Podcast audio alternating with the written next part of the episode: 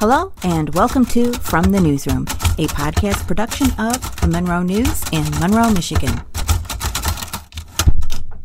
A lively discussion about Monroe County's possibilities and its future spun into the promises of follow up action when the Monroe County Chamber of Commerce held its Coffee Club breakfast program Tuesday.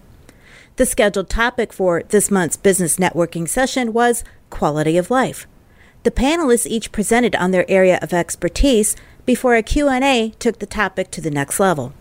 The speakers were Bart Lydy, president of the Home Builders Association of Monroe County, Jon Standifer, a real estate agent with Century 21 Allstar Real Estate Team, and Jason Morgan, unit supervisor at Sterling State Park. During this discussion, you will hear Matt Budds, chairperson of the Monroe County Chamber of Commerce Board of Directors, introducing the speakers, and then he will start a series of questions afterward that included how Monroe County can be a welcoming community. Uh, there might be, and uh, obviously we'll always encourage uh, Q&A either at the end or if you have something pressing, kind of raise your hand. I'm sure they're all comfortable to have some dialogue with the size of the group we have here today. So the first thing I'll do is start uh, with Jason and, and, tell us a little bit about the state park. I guess I'll say I would imagine, if I'm making an assumption, we're kind of approaching that busiest time of the year. But tell us a little bit about, am I right on that, and kind of other things that happen at the park throughout the year? Yeah, certainly. So uh, this is uh, we. so uh, Memorial Day actually kind of uh, is the kickoff for the busy season. So.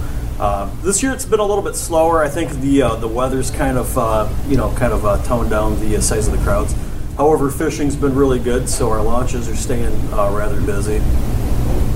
Um, aside from that, uh, we have some projects going on uh, in the park. Uh, Lucy from uh, Mannik Smith is actually uh, they've been doing a engineering um, design for our nature trail. For some of you that may have gone out to the parks and used the trail systems, might know that there's some major erosion issues going on back there with the elevated water uh, levels in Lake Erie and uh, you know just uh, the, the age of the impoundments that those uh, trails are, are built on.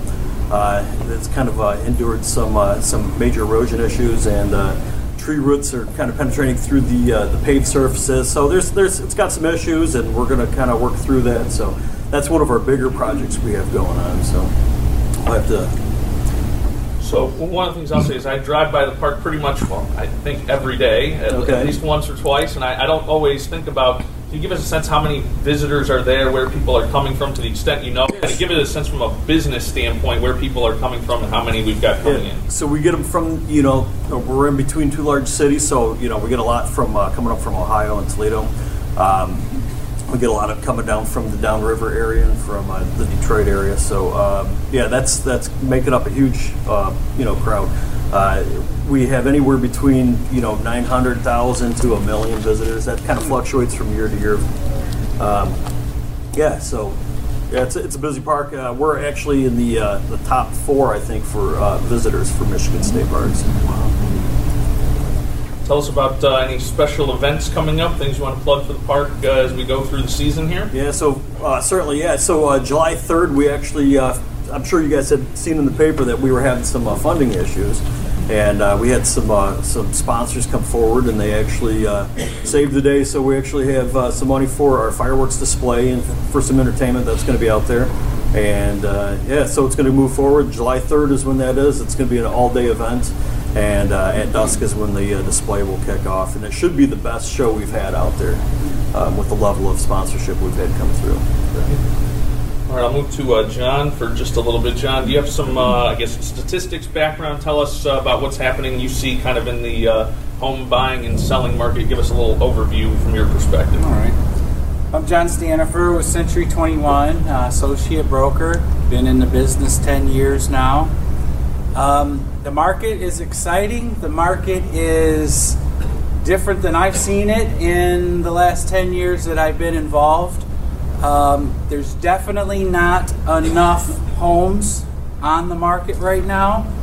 Um, if you look and see out of the 700 homes that are active, actively placed on the market right now, almost half of them already have offers. They're either contingent or pending. So that leaves us with like, you know, 350 homes in Monroe County that are active right now. And that is not a lot of homes.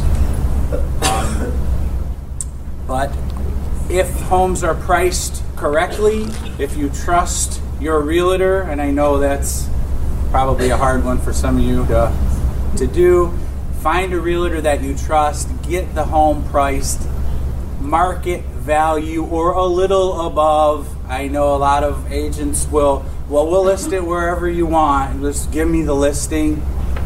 Kind of got to get away from that. Get our clients to trust us. Tell them where this needs to be listed, and it will be sold two weeks. I mean, that's just how it is right now. Um, so it's been a great market, but it's still, people say, oh, it's a seller's market, it's a seller's market. Interest rates aren't bad. Um, people, you know, people are working, people are making money right now, people can afford these homes. It's a great time. We just need to get more homes on the market. So if you had to say, I know broad generalities, what buyers are looking for kind of in the county, what you're seeing move the fastest, where, where that that is across the market?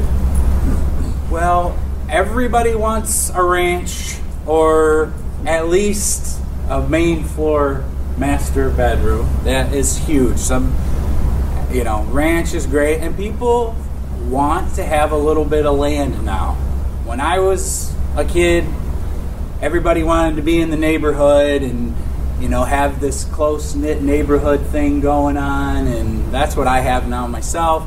But it seems a lot of people, you know, we want a little space. We want a little space. And I think that's a sign of the times where people are making a little more money, they can afford a little bit more now they want to have a little bit of land with this home. So we're looking at ranch, um, basically two hundred thousand dollars. So that's kind of a tough thing to find. Um, so give me a little bit of a sense. Uh, I always feel like there are myths and facts on if we're going to do renovation. I'm going to move down the down the table here in just a minute and ask about that. So tell me things that do bring value, things that don't. If I'm thinking about listing my house, obviously you're telling me it's going to move fast, but if I think I need to do something, what are those things that are really, really helping sell? Well, I believe if you do renovation, it's you're not going to make a ton more money. You're going to make some more money, but it's going to help it sell quicker, of course. So you have to juggle that that difference. Do I just try to take a lower price and not do anything? But when I see people walk in a house right now, I'm kind of tired of it, but it's gray and white, gray and white. Everybody wants gray and white. I'm like, you're kidding me. Another one. And we'll walk into a house, gray and white everything, brand new everything, inexpensive materials even. And it's, I love it. I want it.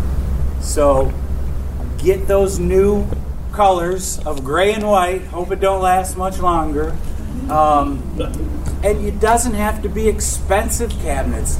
The the counters even nowadays like a quartz countertop. It's just it's pretty you know it's priced pretty well. Bathrooms, kitchens, fresh paint. People want to buy something that seems new to them. I've seen it over and over. There's a lot less people that are coming. Hey, give me something I got to put a lot of work into. Not seeing it. I'm seeing. Let's get it. Let's get it nice, neat, moving, ready. You know, the newer it looks, the better.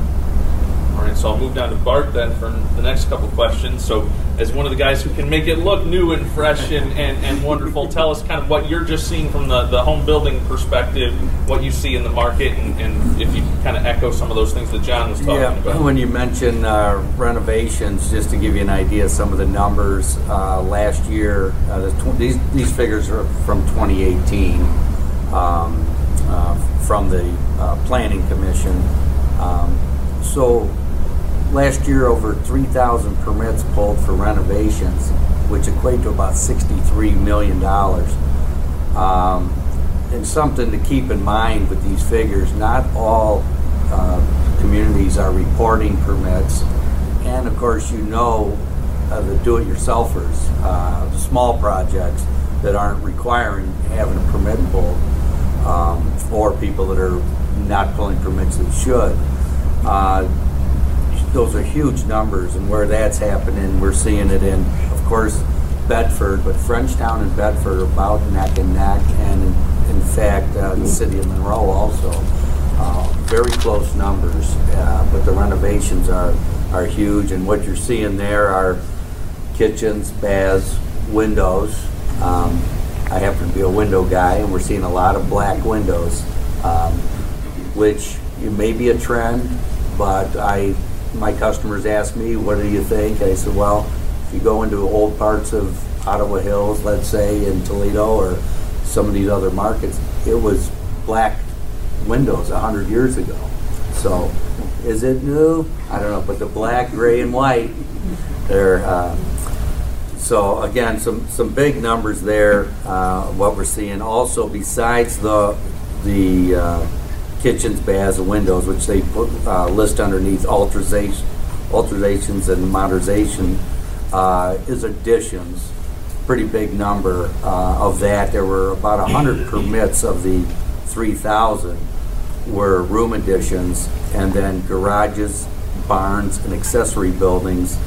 Uh, also big numbers, and about 300 permits with about six million, over six million dollars worth. So people are have that extra land to be able to put up a, you know, we want more. Well, we're buying more stuff, right? So we have to put it somewhere. So, but uh, getting the work done, which we'll come to, is Sure. another. Yeah. So I know you have uh, numbers there on the, the renos that we talked about. Tell us a little bit about new home builds. You have some numbers there. And what Uh, kind of new trends home builds, but about the uh, same numbers, believe it or not, about 62 million in permits last year uh, in the county. You know, equates to 284 permits, which is down from last year, which was 326. But to give you an idea, in 03 and 04, we were over the 900 mark. Um, in 09, you're down at about 71. Uh, what we're going to see in 2019, I'm going to say because of the weather, and people just can't, they're having trouble getting the homes out of the ground. But when you talk about price point, Jon, you're looking at uh, 200, the average permit pulled $218,000 last year. Are you seeing uh, in the market people uh, going down the road of spec homes again? Are we seeing some action there, or primarily uh, already uh, owner uh, owner already in mind? Uh, most of it is the owner in mind. The spec market, uh, it's, well, basically what's triggered it, uh, slightly higher interest rates, higher material costs. You having that investment out there when really you have buyers that want to build. And so you'll see some uh, builders that have models to start maybe a new subdivision or maybe have a model or a rotating uh, model that they'll sell, but very few, very few specs. Uh, I don't think the banks are really necessarily looking to have to do that right now. So it's, I think those days are, I don't know if they'll ever come back in my lifetime, but As far as the new builds, same kind of geographic focus as what you talked about the renovation, Frenchtown, Bedford. Yeah, uh, Bedford again. Uh, they uh, lead the pack for sure um, in South County, but it's mainly it's Bedford. Um, some of the other well, and it's something to keep in mind. Uh, manufactured housing is not in these numbers. Uh, those permits are uh, basically that's regulated by the state. So we're talking about uh, residential stick build. Um, but yeah, uh, let me see the areas here that we're seeing. Uh, again, Bedford, um, Frenchtown Township, and Berlin Township are the three leading the pack where the permits are going at this point.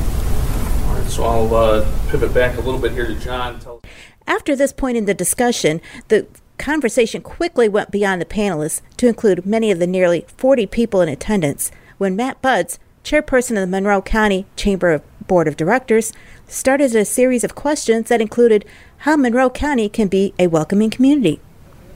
What this town needs is something that sets itself apart, Standifer said. Despite the fact he is a lifelong resident, Standifer said he often doesn't know what to tell potential new residents about the area other than relatively low taxes and a small town lifestyle. We need to focus on giving Monroe a little more of a, an identity, he said. And it's hard to ignore the vacant storefronts downtown, he added, when other Michigan downtowns are busy with retail and activities in their districts. Those speaking up from the audience in response, including Tracy Oberleiter, who made reference to the I 75 Corridor Project, a five year plan that focuses on infrastructure and economic development opportunities along the interstate. It's a slow moving process, Oberleiter acknowledged. And Monroe County Commissioner Greg Moore mentioned the Lewis Avenue corridor improvements that have been a focus the past two years among Bedford Township officials. Other discussion points from the audience included the benefits of having Monroe County Community College in the area, easy access to Lake Erie, and a quick commute to larger metro areas. I don't mean any disrespect, Standifer said about his comments. And Moore, who also works in real estate, said, Anywhere you go, there's room for opportunity and improvement. It's kind of about perception, said Janine Bragg, who was also in the audience. There are things happening behind the scenes. Michelle Dugan, executive director of the Chamber, said she hopes that in the long run, the Monroe County Convention and Tourism Bureau can help with relaying the themes and messages of quality of life. As the meeting started to run past its expected dismissal time, Bud said the conversation seemed to be a good spark for brainstorming and called for follow up discussion. We're going to fix this thing, Oberleiter said about the perception issue. This room is the answer. This has been Paula Wethington reporting for the Monroe News. This has been a podcast production of the Monroe News in Monroe, Michigan. Find us online at www.monroenews.com, on social media at screen name Monroe News, and in print seven days a week.